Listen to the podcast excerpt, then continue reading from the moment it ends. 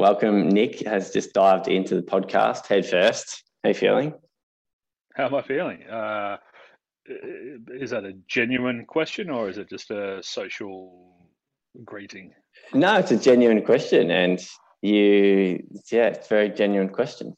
Okay, well, thank you. I'll give give you a genuine answer. I'm feeling um, honoured to be invited on the show and excited about the next however long we're going to be spending with you.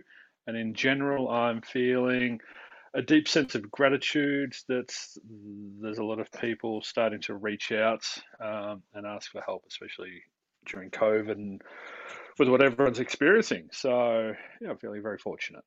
It's a your your, gen, your general is a lot deeper than what other people's general answer would be. okay. well, a general answer would be good. Yeah, but that's what I mean. Like, if yeah. it was a genuine, genuine question, if you're genuinely interested in how I'm feeling, I'm, I'm going to give you a genuine response. That's good. I, I appreciate that, um, and I appreciate everything you do. Uh, and in saying what you said, it's it's really great to hear, and I guess to give the listeners a bit of a rundown of how we know each other. Uh, I reached out to you roughly around this. Um, May 2020. Mm-hmm. After I was on your podcast, Woke Blokes podcast, so we'll give that nearly shout out. Oh, shout out to the Woke Blokes. Woo. Yeah, so you and Ryan. So I'd done some therapy with Ryan, and then um, he he'd got me on the straight and narrow to a degree. Uh, then I reached out to you and signed up to a discovery session, uh, six week program, and realised I still needed quite a bit more development and mm-hmm. education and did the mm-hmm. 12 week and then realized I probably needed a 12 month program. I was chatting to a client about that yesterday. She she referred a friend and the friend reached out and said, Oh, thanks for thanks for you know, putting me in touch with Nick. Had a discovery session. It was great. And she, my client's like, Oh, which program did you choose? And we don't do the six week anymore. Um, but she said, Oh, yeah, no, I'm fucked. I need the 12 months. and she said, Which one did you do? And my client said, Well, I started in six week, then I went to 12 week, and then I realized, yeah, I'm pretty fucked too. So I needed the 12 months. So, so, yeah. And so from there, I did some admin, some training with you, and um, for, you know, still doing some admin stuff. But I think being behind the scenes, I really got to develop myself a lot more than what I thought I would. I, I thought. I'd really develop myself as a practitioner, um, but I think I'd really develop myself as a person more than anything. Um, so I think when people come to you a lot of the time, they they want they think they want something, but they get something completely different, and that was definitely the outcome for me. Is that what you sort of experienced? All the time. Uh, and, and, an example of that was, you know, how we've got the client butcher's paper. We've got the client wall where clients write down, you know, their experience and just leave a little comment. And I read one yesterday that said, "Oh, I came to MyndFit initially for to get help on working on my relationships with people." Um, uh, which which I've achieved, but more so I've worked on my relationship with myself. And she goes, that's been the the biggest surprise, but the biggest reward as well. I will, and I will say this so the listeners uh, get to get an understanding of where I'm at because of what you do, and it's I live in the moment a lot more. I'm very content with basically everything day to day, rather than um, searching for external happiness. And I think a lot of people have reached out to me lately who keep trying to achieve, try and reach that external happiness, and um, I've been in hindsight been able to look back and say that was what I was doing uh, quite a lot of the time. I kept searching for something to make me happy, and in searching for that, you never reach it. It's a it's an unattainable well, the, goal. The, the definition of happiness is to be content. So if people are still searching for something, that means they they're in a state of discontentedness. So yeah, we talk to clients. There's two types of happiness. There's getting what I want happy and and sort of inherent or unreasonably happy. Um, and when I ask a client how their week's been, and they say good, and after they've done their ten push-ups, they um, so okay, so what, why has your week been good? Is it because everything's gone your way and people have been nice to you and it's been smooth sailing? Or has it been a good week because, you know, there's been adversity or challenges or whatever, but you've really sort of managed it all and yourself well? And they sit there and think of it and go, oh, no, I've actually managed myself well. You know, life's not perfect. I don't live in utopia, but I've actually been present, as you said, and been in the moment where I can make decisions and choices that are required. And um, so that's where that that feeling of empowerment comes from is, is sort of being more in the driver's seat. So the listeners, Nick is a qualified therapist um, working at MyndFit in the Mornington Peninsula in Mornington. Uh, you also work with clients online, uh, so you are accessible to anyone who needs help with anything from mental health to relationships to healing work to basically anything, anything to do with the mind. Well, yes and no. It's it's um, the whole purpose is to help people to have an emotional response that's in proportion to what they're experiencing. So a healthy emotional response. You know, if you stub your toe and you go, oh, "Fuck," and then stupid table, and then you throw the dog out the window and burn the house down, it's not quite an, an appropriate emotional response to have. So, um, helping people to be less triggered, helping people more calm and composed within themselves, helping them to be less reactive to everything that's going on, to be not so affected by everything that's going on.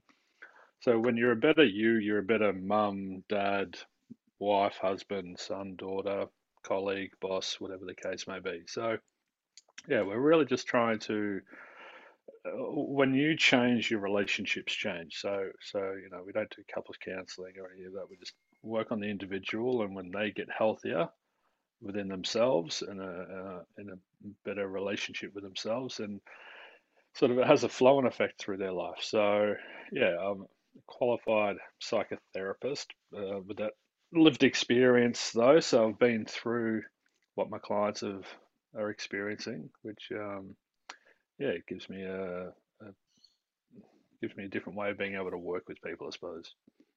And so it's lived experience I wanted to touch on touch on next. Um, and I don't want to delve too much into it with you per se as what a normal podcast I will do to record because I think your value is um, in how you use that experience to now help people. So I guess what how did you decide that you wanted to work in this field? What was the sort of catalyst for you working in this field, and and even go back further if you like to where it all started for you? Yeah, interesting question because I don't ever feel that I chose to work in in this field. I was sort of just I don't know guided or led, or I just saw the signpost. So yeah, obviously. Um, lots of childhood stuff. Moved around a lot. Um, a biological dad, you know, um, was rather unwell with mental illness issues and, and the byproducts and effect of that.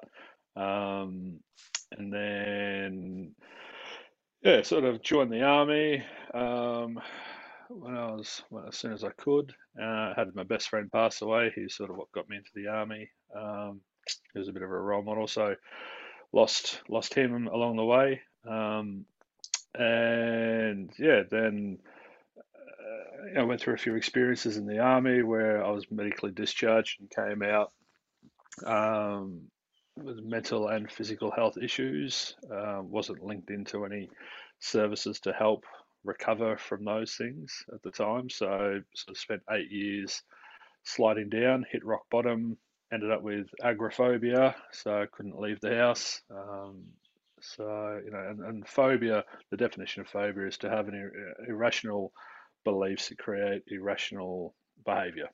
Um, so I was just, I was terrified of going outside. And so it was my mind disabling my body. Um, and, you know, and it, it, was, it was protecting me. So it was coming from a good place. It just wasn't helping me in the long run. Um, so yeah, uh, hitting rock bottom there, um, suicidal, you know, just uh, frustrated, just stuck, just in, in deep depression and severe anxiety. Um, and sort of in that moment where I couldn't open the door, I realized how powerful my mind was, and it was capable of preventing a fully grown adult male from literally turning a doorknob and opening a door and, and stepping outside. So I thought, if it's capable of that in that way, what's it capable of if I put some time and energy into it and start training it? Um, and so, yeah, spent a year sort of deconstructing and then reconstructing the way I operate, and, and so myself, my foundation, whatever you want to call it. Um, got healthy again, uh, went and studied, and yeah, opened up um, a business which is called MyndFit. Uh, um, was called State of Mind, and I was just sort of working as a counselor and just you know, doing um, helping people out of their suffering. But I realized after about six or seven years, I, I wasn't actually giving them any tools or anything. I was just they'll come in saying, "Oh, you know, someone's just broken up with me. I've lost my job," and they'll be like, "Okay," I'm helping them to process events, but we weren't giving them tools to to handle, um, you know, adversity when it pops up again in the future. Yep. So yeah, rebranded, changed to MyndFit, and now we're we're really focused on psychoeducation. So psyche being the mind, so educating the mind. Um, increasing emotional intelligence, uh, empowering people, so working more proactively. Uh, we have a lot of clients that come in, as we all do, with our baggage and our stuff. So, you know, if there's been trauma or whatever, we do some healing work. But um, yeah, a lot of the the process is is based on yeah, giving equipping people, I suppose. So there's never really a uh, oh desire like I want to be a therapist. You know, if you'd have told me 12 years ago that I would have been doing this, I would have laughed and probably punched you in the face. you know, I just had no concept of it. It just wasn't even on my radar. Um, I was actually working in disability, helping people with disabilities to find a job, and I was reading the paper and I just read about something called hypnotherapy. And I was like, uh, to stop smoking. And I was a smoker at the time. And I was like, oh, this sounds interesting. And, and sort of these different signposts along the way. So something in my head said, reach out and talk to this person, and I did, and they basically wanted a lot of money for to teach me something that wasn't giving me uh, an accredited qualification or anything. So, but it piqued my interest, so I kept going and searching and found an accredited um, clinical hypnotherapy and counselling um, course to do, and spent a couple of years doing that, and uh, yeah, during that process, I did a lot of healing and, and growing internally within myself, and, and coming into contact with all this stuff um, put me in a position where I could then go, all right, well, if I was still stuck, this is what I, this is how I'd use this. So that lived experience really was equally as important as the as the studying and training. One of the things that sort of popped in my head then was um, when you first started to, when you could literally couldn't open the door. Hmm and you, you, you said, and I've heard you say it before, you had this slim, I guess, moment where you just go, I've got to, I can get through the door, and you just went through the door. You know, yeah, it was like a, a gap in, like the sun shone through, and there was a gap in the clouds. That was all.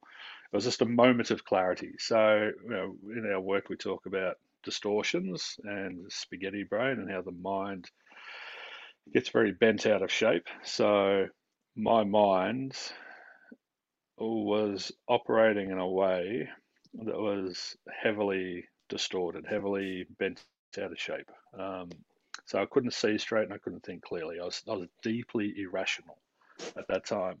Yeah. Yeah. Um, and and when I had that moment, it was like a moment of clarity. We call it waffle brain, very technical at, at MyndFit.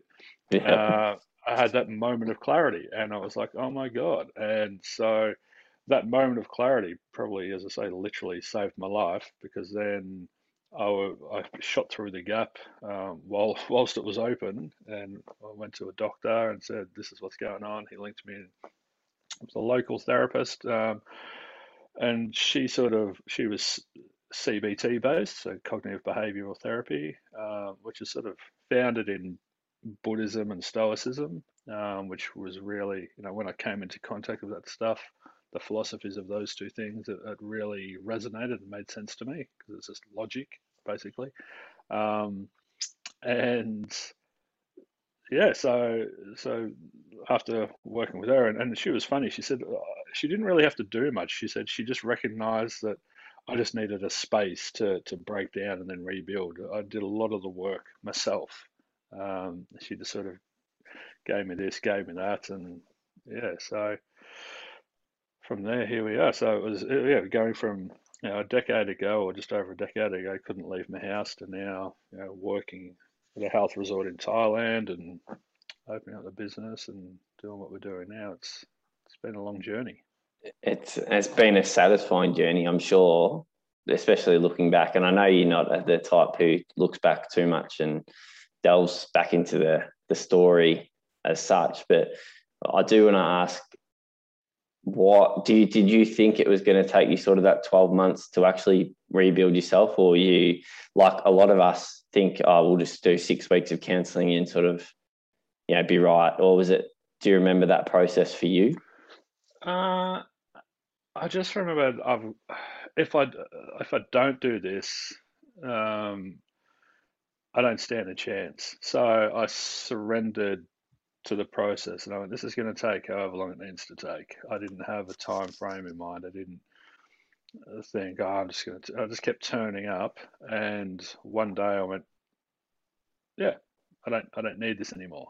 Um, and that, that just happened to be around the 12 month mark. So when I was designing the programs for MyndFit, you know, we, we, it takes on average about three months, 12 weeks to change a neurological pathway. So we created a 12 week program, but we also offered a 12 month program because um, people have a lot of conditioning they need to undo as well and a lot of pathways to change. So, um, yeah, for me, it was, it was never a matter of time. It was just a matter of necessity, I suppose. What what do you find for your clients now coming in is the the number one problem for them to sort of commit to anything long term and how do you find you know it's really what what do you sort of how do you guide them into understanding that because and i know this from working with you and and like in personal and professional is no one regrets signing up for the 12 month program with you like it's just it's a state of stone so it, it's a fact that it's beneficial for a lot of people. Like, how do you go about getting them through that period where they are scared um, and anxious to to do this? And this isn't going to help people, just help people that want to sign up to your programs. But anyone looking at going into counselling or therapy of anything. Uh, couple of things. We've developed this quick fix mentality, instant gratification as a society. So people are expecting a magic wand or just to turn up and for a therapist to go, abracadabra, you are now fixed and healed and all that sort of stuff where it's just, it's just not realistic. Um, I'm not sure the mental health industry has helped itself either, where, you know, typical psychology is just turn up for a session after session after session, and there's no real start or end date. So one of the, the things, the, the feedback from clients has been having a start and an end date has been really helpful. You know, in the first session, we talk about the MyndFit motto, discomfort precedes success, and we get the client to unpack what is success in terms of this in 12 weeks or 12 months what's that version of you going to be able to do that this version can't?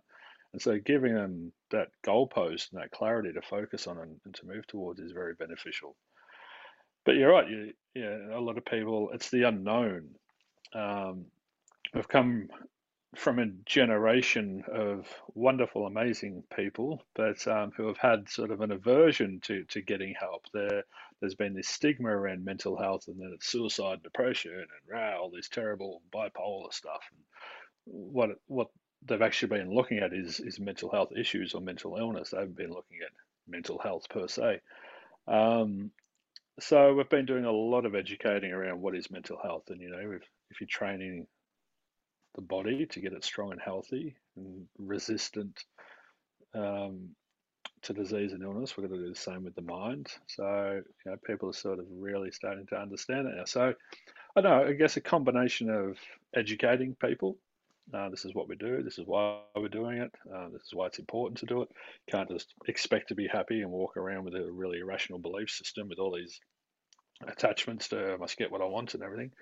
Um, but we also need to be very gentle with some people and and and uh, you know reassure them that what they're doing is okay. And so people, I guess, people clients who do the, the best in the programs are the ones that fully surrender to it and just go, fuck it. Clearly, I've got no idea what I'm doing because I'm always frustrated. I'm always angry. I'm always this. I'm always that. So whatever I'm doing isn't working for me. I'm just going to let go, trust this bloke, trust the process, trust the program, and they pop out the end of it, yeah, in a lot better shape. So, um, yeah, I think they just feel the changes, so they, I don't, they know that it's working for them, so that's why they want to continue in it. They're they're noticing things are improving um, in their life, so because they're improving within themselves. So, yeah, I think that rapport is really important. Having that that sense of trust um, and and showing them that how we're going to get them from point A to point B, uh, and then saying, look, we just need time to do it. We, it's not a quick fix. We don't have the magic wand. That's that's just we need time. I'm probably going to throw random questions at you at random points. They might not sort of be aligned in, in a straight direction. We might sort of right. go over the place. Um, awesome. But and now, in saying that, I've actually forgotten the question that I actually wanted to ask. So I'll ask another one. What do you find is the number one problem at the moment with people coming in to see you? Hmm. and I uh, only ask that because this we we know for a fact that when people are coming in with problems, there's probably ten times that sitting out there not getting help for these problems. But the people that are coming in saying this is my problem, that's not actually the problem; it's the symptom. So, what I see the root cause problem is very different to what the person is feeling. So, I have to validate. Okay, I understand that's problematic for you, but it's not the problem. It's just a symptom. So uh, I know. I mean, we're in COVID. We're in lockdown, eighty-four point six or something. So um, I think what it's what it's really doing is it's identifying people are in one of two camps, um, and we've we've had it so good for so long. You know, we haven't grown up in a war-torn country. We haven't grown up, you know, with uh, constant natural disasters. We've had some bushfires and some this and some that, but but really we've had it. We've been blessed, and I think the lack of adversity has softened us. You know, if, if you stop training physically, the muscles are going to soften. It's just natural. You know, so when the mind doesn't meet resistance, it's going to soften too. And I'm not saying we are soft um, in that toxic masculine way. It's just it's just we have become conditioned to, to not having to reach deep down and, and to self manage. So I think the two camps I'm speaking about, people are either really flexible in their thinking and, and they can adapt and they can let go and they can be positive and constructive in their thinking and solution oriented and they have this sort of I can mentality, or people are in this really fixed, rigid. It shouldn't be this way. You can hear how attached they are. I'm not going to let go of this. It's fucked. It's destructive. It's problem oriented. It's it's. I can't believe this is happening. So obviously, the people who are being more constructive in their thinking are moving on and evolving and adapting and changing and growing and learning, and they're going to come out of this really much better than they went into it. Um, but the people in the, the destructive camp, they're just encountering all sorts of issues. And correct me if I'm wrong, but um, I'm what I'm seeing is a lot of people are setting themselves up with a lot of, a lot of expectations around a very a, world where nothing is guaranteed at the best of times, let alone through a pandemic. Is that what you're finding? That people are coming in, sort of setting themselves goals and because they you know they're setting themselves goals where they, they literally may not be possible because of the. Well, they're, they're probably creating more expectations than goals, and there's a big difference between an expectation and a goal. So, yeah, yeah, you know, we talk about everything's impermanent, nothing, nothing's guaranteed. The future doesn't actually exist. So, I had a client the other day say, "Oh, I've lost two jobs." I'm like, "Oh, where did you lose them?" He's like, "What do you mean?" I said, "Well, you lost two jobs. I lost two jobs. You know, were they your jobs to begin with? Oh no, I was applying for them. Okay, so they weren't actually yours, and, and you didn't actually lose them because it doesn't exist yet. So, you know, just that very small insight into how his mind was working, um, you know, showed how he was operating on a lot of different levels. Um, so yeah, people are coming in with attachments, and, and, and this is very real for people. This is I, I don't want to devalue the suffering that's out there and what people are experiencing.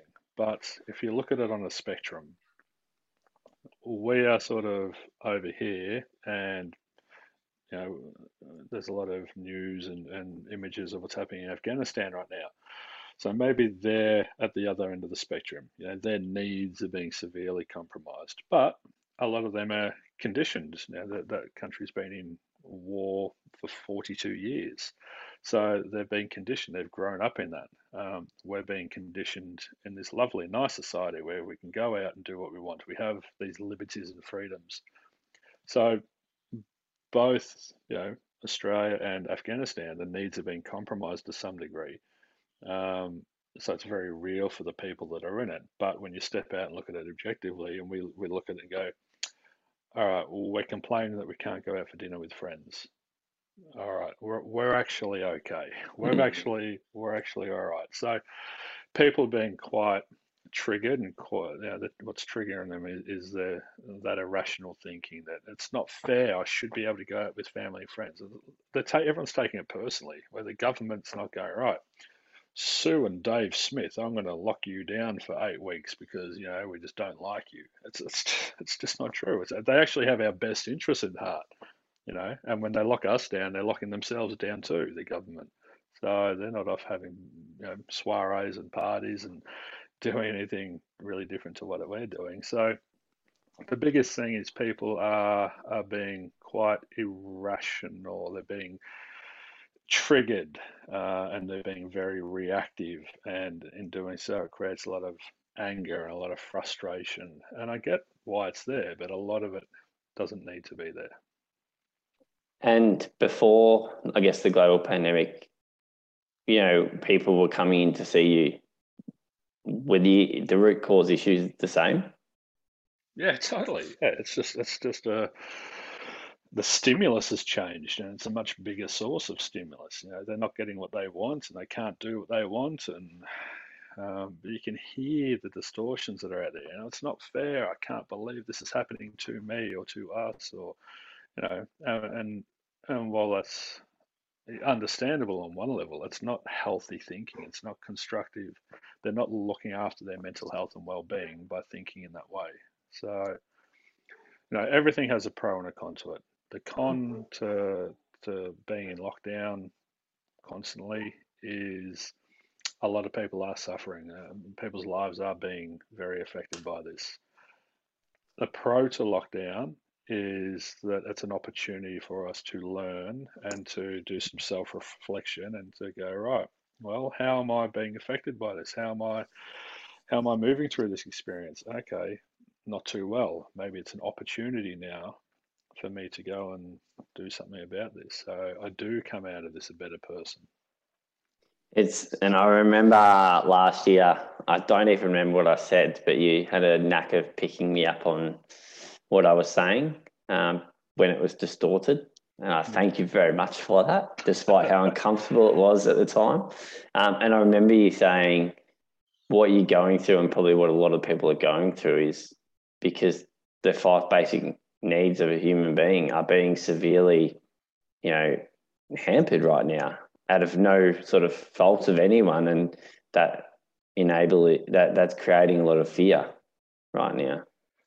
Uh, yeah, I, love the expression that life is problems and living is problem solving. So, if we can go into an acceptance that life's not going to be considered perfect, everything is not going to go our way all the time, we are going to have challenges, difficulties, uh, obstacles to overcome. That's part and parcel of being a human being. Um, and and as such, we all, as human beings, we all do have these basic human needs. You know, we need to feel a sense of empowerment.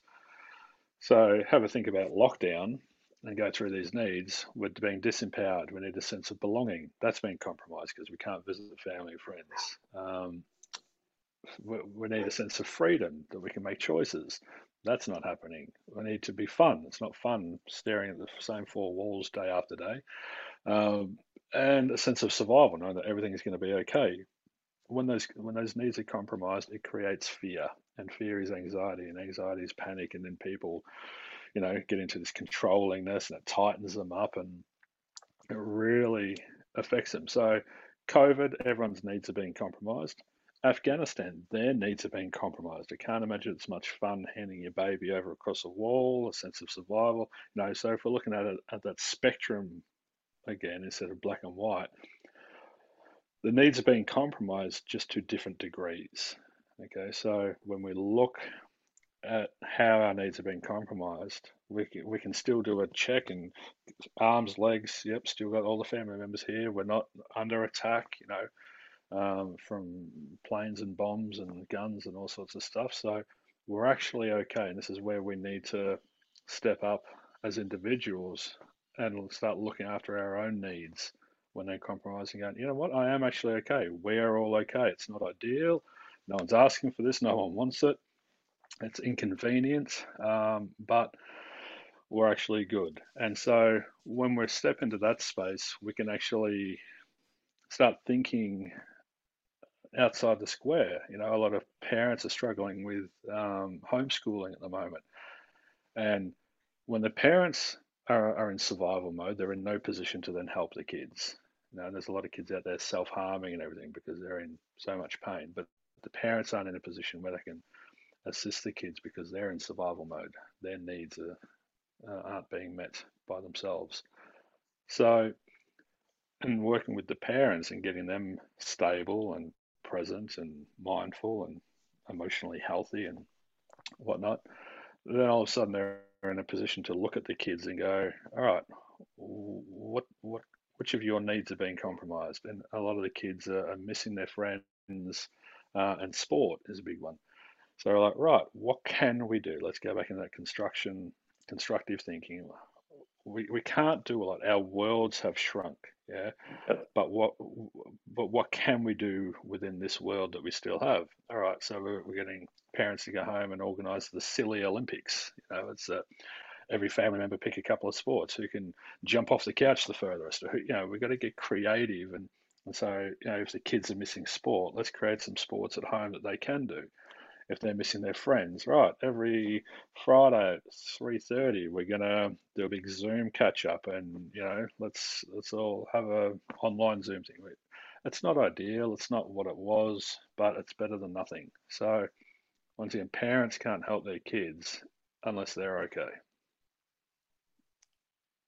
Very very true to home as well that because obviously we had the little one uh, this year and having a baby scream at 3 a.m. in the morning and getting frustrated makes the situation a lot harder to actually manage. Um, like if your baby's screaming, my baby Ryder is screaming and I'm getting frustrated, when that happens, usually his pants get flicked off and it creates more problems and then he starts to vomit and then you get frustrated again. And I'm not saying I do that. I'm saying this is an example of what can happen. Um, I'm definitely not irrational ever anymore. No, I am. Um, I'm glad. I'm glad I'm talking to an enlightened being. Thank you. Well, you created this enlightened being, so no, it's and it's yeah, like a, a and I'm, why I'm bringing this up is because I think it's important for people to know that I'm now able, I'm put, I've put myself into a position where I can actually see where I'm getting frustrated and see how rational it is. So I can then, and it's as you speak about, it's um, the five steps to change, you know, awareness and acceptance. Like I'm now aware of what's happening and I can accept it. So I can, therefore, I can change my frustration. I don't mm. need to be frustrated because I can see that this baby is meant to be irrational. That's what a baby essentially is. They are completely it's, irrational. It's, it's, not in control of anything. Yes, exactly. Uh, when the parent's frustration, this is this is what this is what we call the unnecessary suffering. When a person gets frustrated, at when a dog runs off, or you know, when a child starts screaming, it's it's their natures. And so, what you're doing is you're aware, you're becoming aware of your attachment to the belief that that child should be perfect. And and your idea of perfect and these tiny little parameters that you're going to set for this child is it's not allowed to cry it has to go to sleep at a certain time it has to feed at a certain time it, it needs to make my life easier. And so when we put we impose these expectations on on this tiny little creature who's got absolutely no idea that these conditions have been imposed upon it uh, or is in no way able to meet those conditions either um, then you get frustrated when um, when it doesn't meet those needs, so or those expectations. So it's great that you're learning to let go and able to, to stop being so irrational.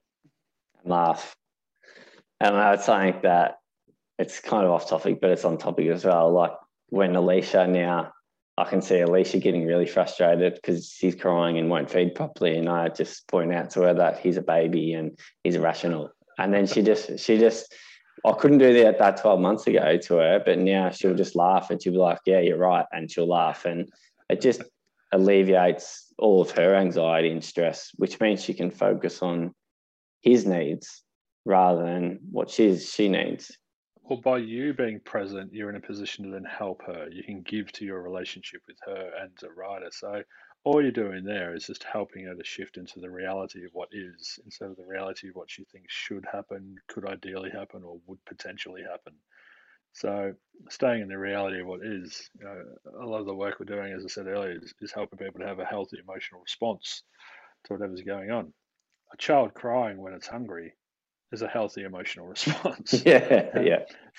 If you said stop crying, suppress your emotions, stop trying to communicate, um, it's, you can just hear how irrational that adult is being. You know, we, we talk to a lot of parents struggle with their kids at the supermarket, and you've got this ahead of you in a couple of years' time, where um, you know, it's it's like five o'clock and you do a, a, run to the supermarket for something, and the kid goes, "Oh, you know, mummy or daddy, can I have this lolly?" And the parent goes, "No, no, it's nearly dinner time." And you can see when that five-year-old just snaps and like, "I'm not getting on it. You don't love me anymore. My life's the worst," and it has a tantrum. And the you can see at the moment the parent reverts down to that child level and becomes emotionally immature because it goes, "Stop doing that! Stop doing that! Oh, you're embarrassing me!" And the parent makes it all about them you know, oh, everyone's looking at us and laughing at us and judging me as a bad parent. Where the fact is, it's got nothing to do with you, the parent. You need to remain calm and reassure this child that they're okay, and and, and understand that it's not outside the realms of possibility or probability that this child is going to have a meltdown when it doesn't get what it wants. It's a highly irrational being. It's its sole purpose is to be rational. If that child went, Five o'clock. Shit, the day got a the day really got away from me, Mum. Thank you so much for having my best interest at heart. I had no idea. Yep, lolly down. Let's jump in the car. Let's go home and have that dinner. I don't need this lolly. That would not be a healthy emotional response for a child to have. Baby would be an enlightened being, to be honest. True. Yes, baby Buddha. Baby Buddha. it's, um, it's, it, it, spotted at Coles. baby floating through the air. Mm. Um, so if I if I was going through some suffering, if I was if I was really depressed or suicidal, um, and I walked into your office, what are the, the key key things you look for to work with someone, and what are the key, the key things that you know you try and help them see from you? Uh, first thing I do is just validate whatever they're feeling. You know, it's so important to not tell them that they should be feeling anything other than what they are feeling. They're doing the very best they can with what they've got, you know, in that moment. So validating it. Um, I think t- being vulnerable myself, you know, that's where that lived experience comes in. I can I can share some of my stuff where your typical clinical psychology, they sort of say, you know, don't give any of your own information away, and you know. Um, uh, I was reading a, a, quote from Carl Jung the other day, uh, and he said, you know, know all the theories, master all the um, the philosophies and everything, but when you touch another human soul, just be a human soul. And so, really, just trying to be two humans in the room is important for me. Uh, if a client needs a hug, I'll give that person a hug. You know, where a lot of other therapists would be like, "No, don't let her touch clients," and "Oh, you're going to get sued," and blah blah blah. And uh, it's just, uh, it's it's it's understandable why the person is in they're stuck in their emotions they're very deeply affected by what's going on but they don't know that their mind is creating this for them so the probably the biggest feedback we get from clients after a discovery session is that they love having it mapped out for them on the whiteboard and this is where the, the educational element comes in uh, to be very effective they love seeing where they are what the root cause of why they are is there and how we're going to get them out of it. Um, so, you know, there's those three keys to, to a positive outcome in this sort of work, and it's that rapport, that hope, and that change. So, I had a client the other day that that one that signed up for the 12 month program, and I said, "How how were you after that last session?" She said, "Yeah, it felt great. It all made sense. Um, the biggest thing for me was I felt heard." And I was like, beautiful. What a what a wonderful what a wonderful piece of feedback. Thank you. So that rapport was there. She felt heard, and and why she came to me. She's a paraplegic, and she said, finally, I found someone who who may understand what uh, you know to some degree what I'm going through mm-hmm. because my my knee injury from the army and I can't run anymore and whatever. So instantly we had that rapport. Listening to the Woke Blokes podcast, you know, she she listened to how I come at things from, and it resonated with her. So, you know, me being a bit vulnerable, um, building that rapport, um, guiding her, saying this is where you are, this is where we can get you to, but this is what needs to happen in between here and there. Um, you know, shining a light on all that, not just sitting there telling her to go back into her story constantly, um, which I know you've had to do and I've had to do in the past as well, and wasn't really that helpful. Um, so if someone's coming in, you know, severely depressed, suicidal, or whatever, I just, uh, I'd, I'd just touch their soul. Really, I'd just try and connect with them and and reassure them that it's okay. I've been there, but I've come out the other side of it. I know what to do, but more importantly, I know what not to do. Um, so we just we just need time and just slow, incremental, gentle change. We don't want to wave that magic wand and give them a quick fix. It's funny how many clients are, are in such suffering, and when they see it unpacked on the whiteboard, and they go, "Oh my God, that's what I can achieve." All of a sudden, they become very desperate for it, and they want to rush into it. Yeah. and a, and a lot of the time, I have to rein people back and go, "Whoa, whoa no, no, no, don't try and do that yet. You got to learn to crawl before you can walk, and walk before you can run. You know, this is this is breaking someone down and rebuilding them. This is you know rehabilitation on a very deep emotional level sometimes. If someone's listening and they're struggling, what's the advice you have for them based off your personal and professional experience? And I, and uh, I, I say personal and professional. I know they're basically two in the same. Like, uh, yeah, just just um, reach out to someone who knows what they're doing. Stop complaining to all your friends. Stop asking your friends for advice or for help. They're not trained. It's not your happiness isn't their responsibility. They're there to support you. Um, but reach out to someone professionally. If that person doesn't feel right for you, pick up the phone and try someone else. You know, it's it's uncomfortable. It, it can be really. It's a big leap of faith. You're being very vulnerable by asking for help. Um, but just keep going until you find a person that's that makes sense, that feels like a good fit. You know, if you are, we talk to the trademark boys and saying that you know if you feel like a pizza, if you're hungry, you feel like a pizza, and you order a pizza and it's shit, you're not just going to go, I hate pizza, I'm going to give up on pizza forever, I'm never having pizza again. You're going to try the next pizza shop. So, you know, that's a bit of a, a metaphor where we can learn just to, you are responsible for your happiness, no one else. So, anyone you connect with, they're, they're, they're meant to be there to help you and assist you, but they're not going to make you happy that's something you have to learn how to do yourself. And when you do it, you know, I don't know what your experience has been like, Shane. Well, I do, but um, you do probably uh, more than anyone else. to, to, to, that moment where it kicks in and you go, I I am responsible for my happiness, you know, and I can learn, I can do things. That that feeling of empowerment, um, you know, everything sort of starts fading away after that. It's funny you, mentioned that because about since the fifth minute mark, I've been like, I'm waiting for him to bring up who's responsible for their own happiness because I think it's just so such an important part to the cog. And it's one of the first things you do in the discovery session. You get the client to understand that they are responsible for their own happiness. And, and most of the time, what they're doing is they're just completely outsourcing their own happiness.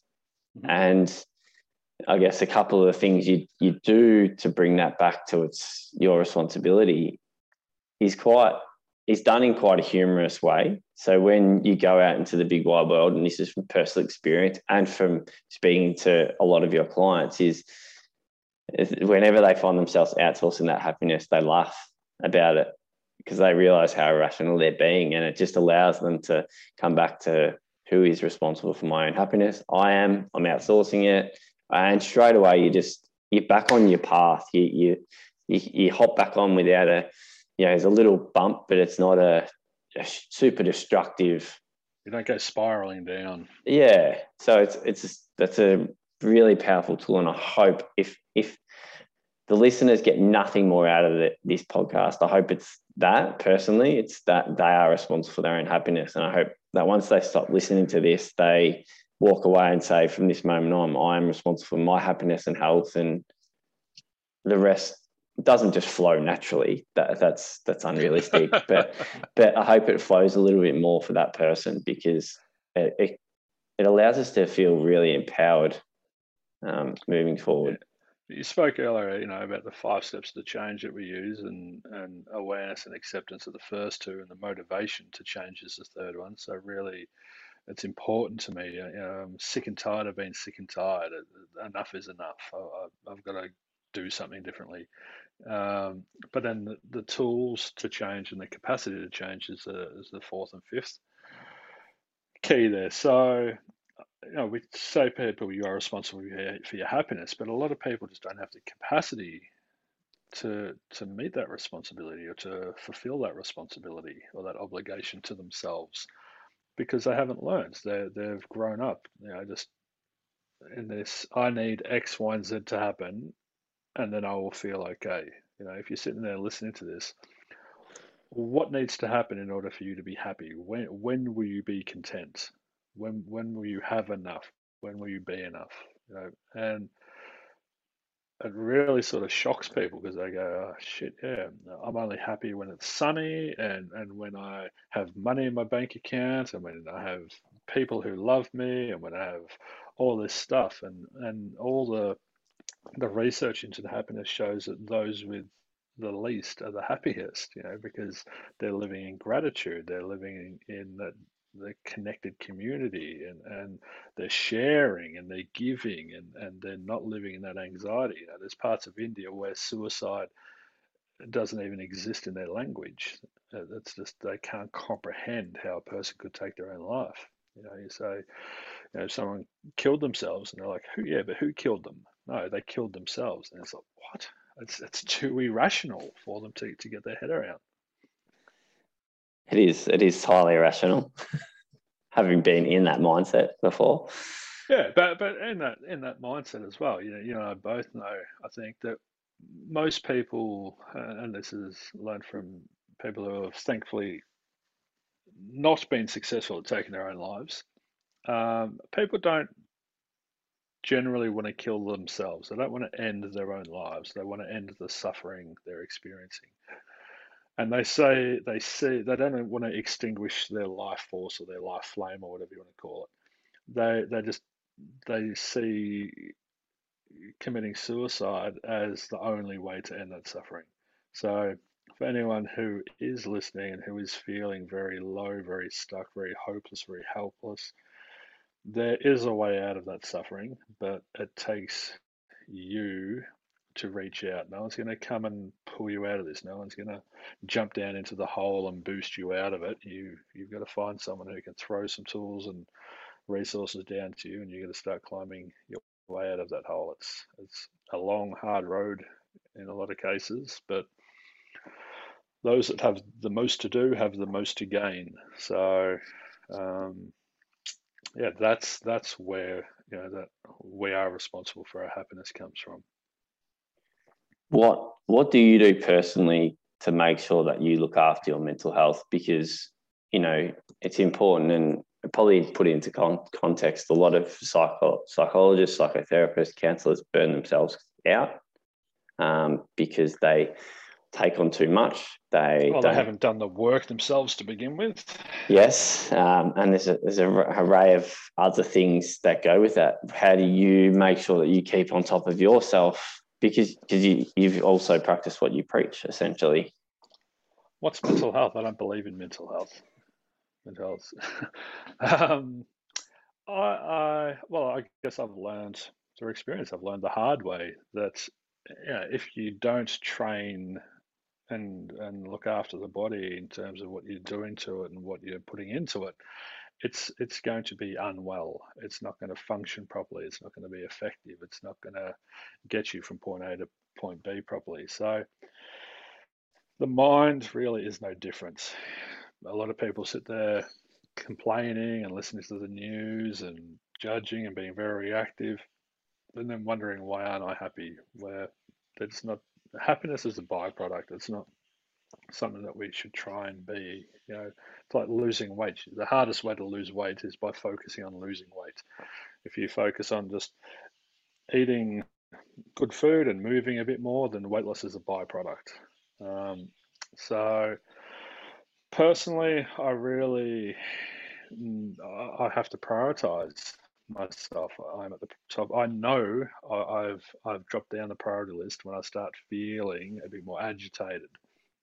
It happened a few weeks ago, and I was like, ah, I just feel really out of sorts, and I sort of stepped out of it and self-checked, and I was like, oh, I'm giving too much. I'm just giving, giving, giving. I'm meeting everyone else's needs. So, all right, bit of me time. I'm putting up the do not disturb sign. I'm going for a walk. I'm you know out the bush. I'm going to play the drums. I'm going to feed my soul. I'm going to sit and just read this amazing book for the whole day. I'm going to take myself out on a date and cook myself an amazing meal. I'm, I'm going to look after me. Um, and when you start prioritizing your mental and physical and nutritional health, nutrition for the mind and the body, um, then things just get so much easier. So, yeah, I, I, I, manage. I, I don't you know, I've got so much work I can do. I could work 70 hours a week if I wanted to, but I, I, I put a healthy limit on the amount of clients I see per day and per week. Um, I, yeah, meditation, uh, and not only just sitting in stillness, but doing meditative activities, as I said, like playing the drums or um, gardening, spending time in the garden, doing things with your hands, you know, just, just getting dirty, connecting, grounding, getting back to nature, not just sitting there binging on Netflix and eating shit food and drinking. That's that's gonna make you feel fleetingly, temporarily better per se, but it's not going to help you in the long run. So, um, yeah, I just I just I just prioritize and, and do what is required to to feel good inherently good, not not not not uh, uh, not. A lot of people are in suffering, and so what they do is they're self-medicating, which which feels good. Yeah, so so they they they will drink or eat to excess um, to to change how they are feeling, and so that will feel good. I'm not talking about that feel good. I'm talking about doing what is required to not get into that suffering in the first place. So, and it's in, in those moments where you're taking the hard path because quite often some quite at, at the start of your journey and through the tough parts of your journey, you know, going for a walk instead of sitting on the couch watching your favorite TV show until three in the morning is quite it's weird. You've got 30 minute walk versus eight hours of TV. One takes 30 minutes, the other takes eight hours. But that it's taking the hard path and doing those things creates an easier life. Yeah, we we talk in, in the program about the hard path and the easy path, and the hard path gets easier and the easy path gets harder. Both paths have hard in them, so it's about choosing your hard. And do you want, do you want a hard that gets harder and harder and harder, or do you want a hard that you know makes life easier after a certain amount of time? So it's so easy to hit snooze and to not get out of bed because it's cold and it's so easy to come up with all these excuses as to why you can't do something, and it's it's so easy just to you know mindlessly you know binge six, seven, eight episodes of something, and it's so easy just to stay in our comfort zones. It's it's so much harder to be present and mindful and conscious and to make a decision not for this version of me but for tomorrow's version of me you know what i do today is going to affect who and how I am tomorrow. So, you know, we're sort of past this metaphoric button to the version of us that wakes up in the morning. So, how do, do I want to do I want to give him a bit of a leg up and make his life a bit easier and help him to feel a bit more empowered and healthy, or um, should I sit here and eat a bucket of KFC and watch eight hours of Netflix and then just expect him to be happy? Like, you know, the math doesn't add up there. And the last question I want to ask you is because a lot of parents, the one they're the parents are the ones I probably get feedback from the most on the podcast, and they there's a lot of kids out there in suffering. I know we have touched on this throughout the podcast, but like, what's your advice to these parents who are who have got kids who are suicidal, depressed, giving up at school, um, and because because rightly so, like these kids are in an environment they've never been in and they don't understand it, and it is you know they don't have the the knowledge or education to manage themselves to be honest. What's the advice you'd give to the parents? Lead by example. The kids are going to be looking at the parents. Everything the parents do. What am i meant to do in lockdown? If the parents are walking around getting frustrated and angry and the kids are going to look subconsciously towards parents. And how am i meant to act in this moment in this situation when this happens Oh, where's my role model? There you are. How are you acting? Oh, you're angry, you're drinking, you're throwing things, you're yelling. All right, well, that's just what I'm going to do. First step is to. I had a client once come and say, bring the the ten year old daughter in. She said, "I, I want um, I want you to help her to lose weight." And I, right, okay. And I looked at the mum without judgment, and I went, "Seems like monkey seeing what monkey is doing." Yeah, um, the, the, the, the mum wasn't in very good shape physically. And I said, look, to be honest with you, there's nothing I can really do for your daughter because whatever I do in here for an hour, she's going to go home to the same fridge, the same pantry, the same dinner portions, the same parents who are doing the same things, the same role models. It's going to be very a waste of time and money. So I'm better off working with you and getting you in a position where you can then help your children. Uh, and she, she was like, a little bit offended, a little bit hurt at first, but um, she finally saw the logic in what I was saying. And she's like, Oh, but I don't have time. And I was like, Oh, what a wonderful excuse. Uh, justify that to your daughter. And I said, Would you rather have a mum who you get to spend 20 hours a week with, but is all angry and blah, blah, blah? Or would you rather spend 15 hours a week with a mum who is going to the gym and being doing a bit of meditation? 15 hours you know, and the mum just burst into tears and she's like, oh my God, I, I didn't realize what I was doing. So we can't help others unless we're okay. You can't be the best parent until you're the best version of you. So another client the other day was talking about his daughter having some eating issues. Um, she's 15 and you know, 15 year old girls uh, are very vulnerable because they're a very important time for them, and if they're not surrounded by healthy people, they're going to be very affected. to some degree. So uh, I said to him, look, just as long as you say to her, we are here with you. We are, we trust you are going to get through this. We tr- you can trust that we're going to be here to support you, and, and just really reassure her and say, you know, this is, um, this is life experience, and and and you're gonna learn and grow so much from this. It's not ideal. Nobody likes it when you're in it at the time. Nobody goes, oh, this feels great. Or, I love being suicidal or depressed or whatever. But there is so much value when you come out of it the other side. So, you know, once again, it's it's cause and effect. Kids are irrational. Kids are going to be very emotional. Kids are going to be all over the place. If they can have a bit of stability in the parents and just, I'm here with you. You're going to be okay. We're going to work through this together. I'm okay, so I'm in a position where I can assist you. Then I know that just for me is is the the healthiest, not the best, but the healthiest way to approach it. What are your thoughts on that, Mr. Kelton? Oh, I, I 100% agree. I think it's yeah, it's monkey see, monkey do, and kids are kids are so good at picking up energy um, levels of what's around them. And yeah, if we're walking around stressed and angry, even if we try and hide it from them, they pick it up. They see it. You know, I, I, I used to know people who um, I spoke to a lot of people who are in domestic violence in my experiences and um, with kids around, and they're like, "Oh, I don't. My kids don't see it, so it's okay." And I'm like, "That's a load of crap. Kids sit in their rooms, they can hear things and they see things, and they hide. And you, you might not think that they're there, but they're aware of it. And so kids kids know and they pick up things. And I think sponges. It, yeah. So it is. It's monkey see, monkey do. And anytime I've had yeah, with PT, uh, anytime I've had people come in and say, oh, I want to lose weight and stuff like that, it's, it's, as you said, you know, what's in the fridge and what's in the pantry and what's what's happening at home. You know, if that's the way, if if it's filled with junk, the kids will eat it. Yeah, that's what kids. If it's not there, kids won't ask for it. you, you, you asked me. Uh, you said earlier about you know you know that I I practice what I teach. Um, and I, I have a, a, personal philosophy that I can't ask anyone to do that which I'm not willing or prepared to do myself. You know, I can't say to someone, go and do a 10 day silent meditation retreat if I haven't done that myself.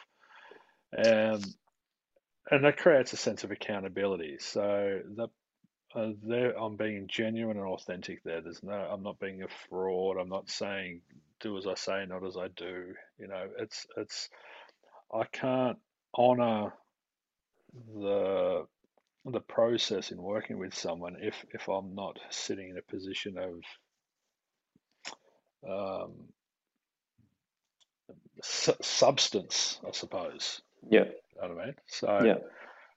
Um, parents need to do the same. I think you can't ask you, you can't have it. You can't expect your kids to be happy if you're not happy. You can't say you guys should be happy if if you're all over the place as a person You can't say you need to be disciplined if you're not employing discipline within yourself. Uh, and so discipline is a funny thing, just quickly, because I thought the other day, discipline is what's required. We are what we repeatedly do. Yeah, so excellence or health or happiness, therefore, is a, is a habit, not an act. And and I thought about the word discipline the other day and, and how important it is to have this discipline to get up and to do things and to move and to create a routine and whatnot. But I think we have an unhealthy association with discipline because we are disciplined as children. You know, I'm hmm. going to discipline you. So we see discipline as a as a as a negative thing. Where discipline, the byproducts of being a disciplined person, are so beneficial, so healthy, so amazing. So, yeah, just off topic a little bit there. Change your association with discipline if you're struggling with it. It's kind, of, yeah, kind of off topic, but I think it's so important. It's kind of on topic as well because, yeah, we're not disciplining kids because they're doing the wrong thing. It's to teach them essentially. Well, you you want to set boundaries. You uh, compassionately. You want to understand their nature and and work within their nature. You know, stop suppressing them. Stop telling them they should. You know, when a parent is going through the supermarket, hurry up. You know, you're a fucking adult. You're you're six foot tall. Your kid's two foot tall, they don't have the legs that you have. Stop telling them to hurry up. Maybe you have to drop back and go at their pace. You know, stop, stop making it about you. And another thing that you mentioned before that just popped up then, what is the biggest problem for people? I think ego comes in and rules people's lives far too much. And I know you've had a personal experience with that yourself, Shane. But mm. um, yeah, the the only way you can help someone else if, is if you're doing what is required and uh, integrity. You know, it's it's it's what we do when no one else is looking. So don't expect your kids to do everything that you're not doing yourself. Yeah, I think it's, I think added on that is the not only the positive things. I mean, the positive, the the pleasant things, but also show your kids your vulnerabilities as well. Like if you're if you are upset and it's in proportion with what's going on in the world, like I follow someone on Instagram who was a good friend, and she she pushed out a video because she has her own business and she's struggling and she's got kids and um, husband, and her husband's thankfully working. And she opened up and just she cried in front of her kids, and the compassion that her kids showed to her, and they were able to learn that it's okay to cry and move through that. You know, she moved through it, through it, and then became it became, I guess, it was a very healthy way to show emotion that the kids could understand they're allowed to cry and move on. I hate it when someone says I have to be strong for my kids, and that means I can't break down. Like I can't show emotion. I can't express. You know, we use a lot of Stoic philosophy, and people have such a misconception about Stoicism. I have to be stoic. I, I need to be emotionless, and it's so so much shit. It's just you know you, you are you're having a deep emotional experience, but it's just very quiet and internal. It's not loud and external. So, um, yeah, kudos to your friend who who's doing it. But something else popped up in my head earlier um, about the kids and oh, empower them. You know, empower them, give them knowledge, give them tools to use. Adversity, teach them about adversity. Teach them that the world is not perfect. Teach them that there are going to be challenges. Teach them they're going to be tested. Teach them that they've got so many lessons to make. Teach them that whatever another kid says says more about that kid than it says about your child. You know, teach them all these things. And if you don't have these tools, go and fucking get them for yourself so then you can hand them down to your kids. Pass down some healthy emotional family heirlooms instead of all the shitty heirlooms that are getting handed down from parent to child. That's all we have time for today on this chat with You're all we have time for today. No, thanks, thanks for joining me, Nick. Um, there's lots to take out of it for those listening. Um, it's know it's what I've I fortunately was enough, able to have daily with you. So, and I'm sure when you brought up the ego, I was like, geez, that feels like we could just roll on for another hour in this chat. Um, maybe, so, maybe another maybe another podcast. Yeah, mate, we'll have to get you back on to talk about the ego and maybe even throw me, my ego under the bus a few times in that. we can break down how I sort of yeah manage that and how we all manage our ego from time to time. So yeah, thanks for joining me today. I'll share MyndFit M Y N D Fit in all the show notes. And yeah, people, please feel free to reach out to Nick if you are if you need some help. Um, I'm sure he would answer the phone call. Well, thank you, Shane, for all the work that you've done for yourself and for me and for my clients over the past 12 or so months, and for your family, and for, for taking responsibility over your own happiness. So it's great to see you emotionally self-sufficient, standing on your own two feet, with especially with all the, the challenges you've had recently. I think it, your credits to yourself and the work that you've done. So, bravo to you, sir. Thanks for making me nearly cry.